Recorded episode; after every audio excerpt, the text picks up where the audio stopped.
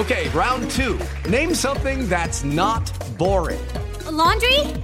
Ooh, a book club. Computer solitaire, huh? Ah, oh, sorry. We were looking for Chumba Casino. That's right. Chumba Casino dot com has over one hundred casino-style games. Join today and play for free for your chance to redeem some serious prizes. Chumba Casino dot com. No purchase necessary. Void where prohibited by law. eighteen plus terms and conditions apply. See website for details. Así sucede con Carlos Martín Huerta Macías. En este podcast recibirás la información más relevante. Un servicio de Asir Noticias. Y llegó la colaboración de Héctor López. Está aquí con nosotros. Y seguimos con las inteligencias artificiales, con la ciencia, la tecnología, que hoy especialmente nos van a llevar a un escenario donde vamos a ver cómo poder atraer a clientes, a nuestro negocio, a nuestra profesión, a nuestras actividades, a lo que finalmente a nosotros nos interesa.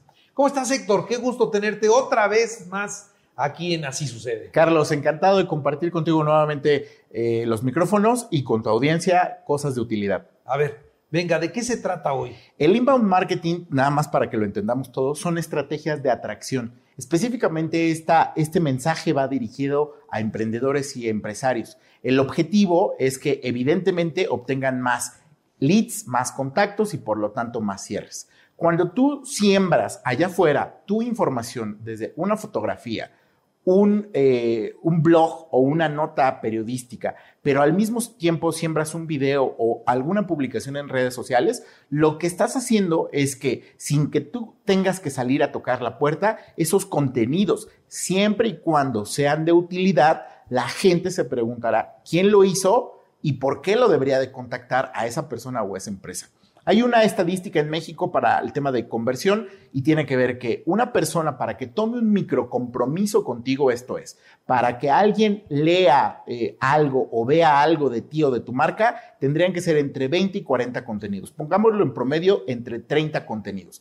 Después de treinta contenidos, dice la estadística que va a llevar a cabo una acción y esa acción va a ser, te va a escribir un correo electrónico, te va a mandar un inbox a través de redes sociales, te va a hacer una llamada. Muchas veces la gente piensa que con sacar algo en una red social va a ser de utilidad o en sacar un video va a ser de utilidad, pero en realidad no nos damos cuenta que la gente hace una investigación propia, profunda, y generalmente el cliente siempre tiene la razón porque ya investigó a todas las competencias. Entonces, lo que hace el inbound es sembrar todo esto a través del internet para que cuando la gente tenga la necesidad o la curiosidad por saber de un tema específico, pues evidentemente a quien encuentren como referencia, sea a ti o sea a tu marca. Y hoy en día en el tema de la en, la en la que nos encontramos, en donde hay exceso de información, la humanización es el factor clave. Una marca que no tenga una cara, una marca que no tenga un nombre de específicamente una persona o alguna referencia como humana, pues va a ser mucho más difícil de empatizar con el público meta. Es por eso hoy en día que los influencers están teniendo un auge importante, aunque no todos tengan la efectividad, pero hay un cierto beneficio dentro de esa estrategia. Y entonces lo que busca el inbound marketing a la hora de que tú siembras estos contenidos es meterlos a un embudo de ventas. Y veamos hasta arriba del nivel, de, hasta arriba del embudo de ventas, aquellas personas que han despertado interés en nuestra marca o en nuestros contenidos. Pero conforme vamos avanzando, nos vamos dando cuenta que van disminuyendo o se van alejando muchas personas porque al final lo que nosotros ofrecemos no necesariamente es lo que ellos buscaban o no era el momento en el que ellos estaban listos para llevar a cabo la transacción.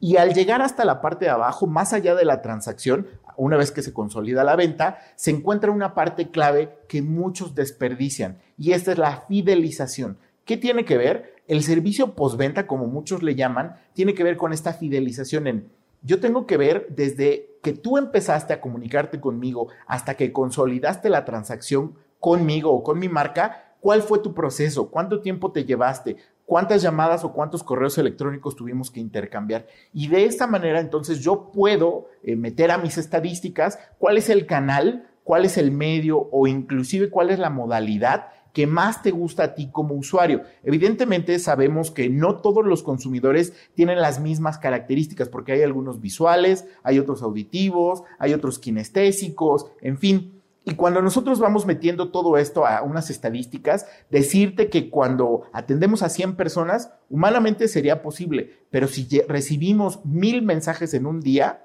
es humanamente imposible. Es aquí donde entra la tecnología. Este tema de la automatización, que lo hemos platicado en otras ocasiones, a lo que yo le llamo la futurología, que tiene que ver con eh, el setenta y dos por ciento de las personas que inician una conversación con una marca terminan por no comprarle. Por lo tanto, en un lapso de hasta tres años, ese setenta y dos por ciento le termina comprando a alguien y no necesariamente es a ti, porque tú y tu equipo de ventas no tuvieron la capacidad de darle seguimiento hasta por tres años. Y entonces, cuando entra la tecnología en una estrategia de automatización de ventas, tú puedes acordarte de su cumpleaños, puedes acordarte que tiene seis meses que no nos escribe o no nos habla, o que tiene mucho tiempo que no lo vemos en nuestras instalaciones o en alguno de nuestros puntos de venta. Y gracias a esta tecnología, en esta última parte del deleite, aquellos que nos hayan comprado o no nos hayan comprado, pues tenemos la oportunidad de reconquistarlo. Porque si bien es cierto, es más barato venderle a alguien que ya nos compró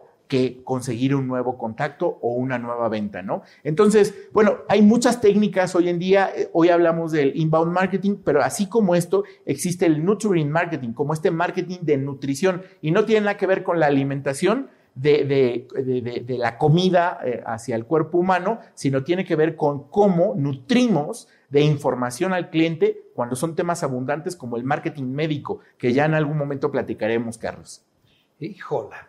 ¡Qué cosa tan sensacional! ¿No? Es tema de automatización, mucha tecnología y de equipos especializados. Esto no lo hace un community manager, esto no lo hace alguien de diseño, son equipos especializados para la automatización del marketing, que hoy muchas empresas lo están viendo después de muchos mensajes y de muchos correos que reciben en sus redes sociales y en sus, en sus bandejas de entrada. Estas son las carreras del futuro, ¿no?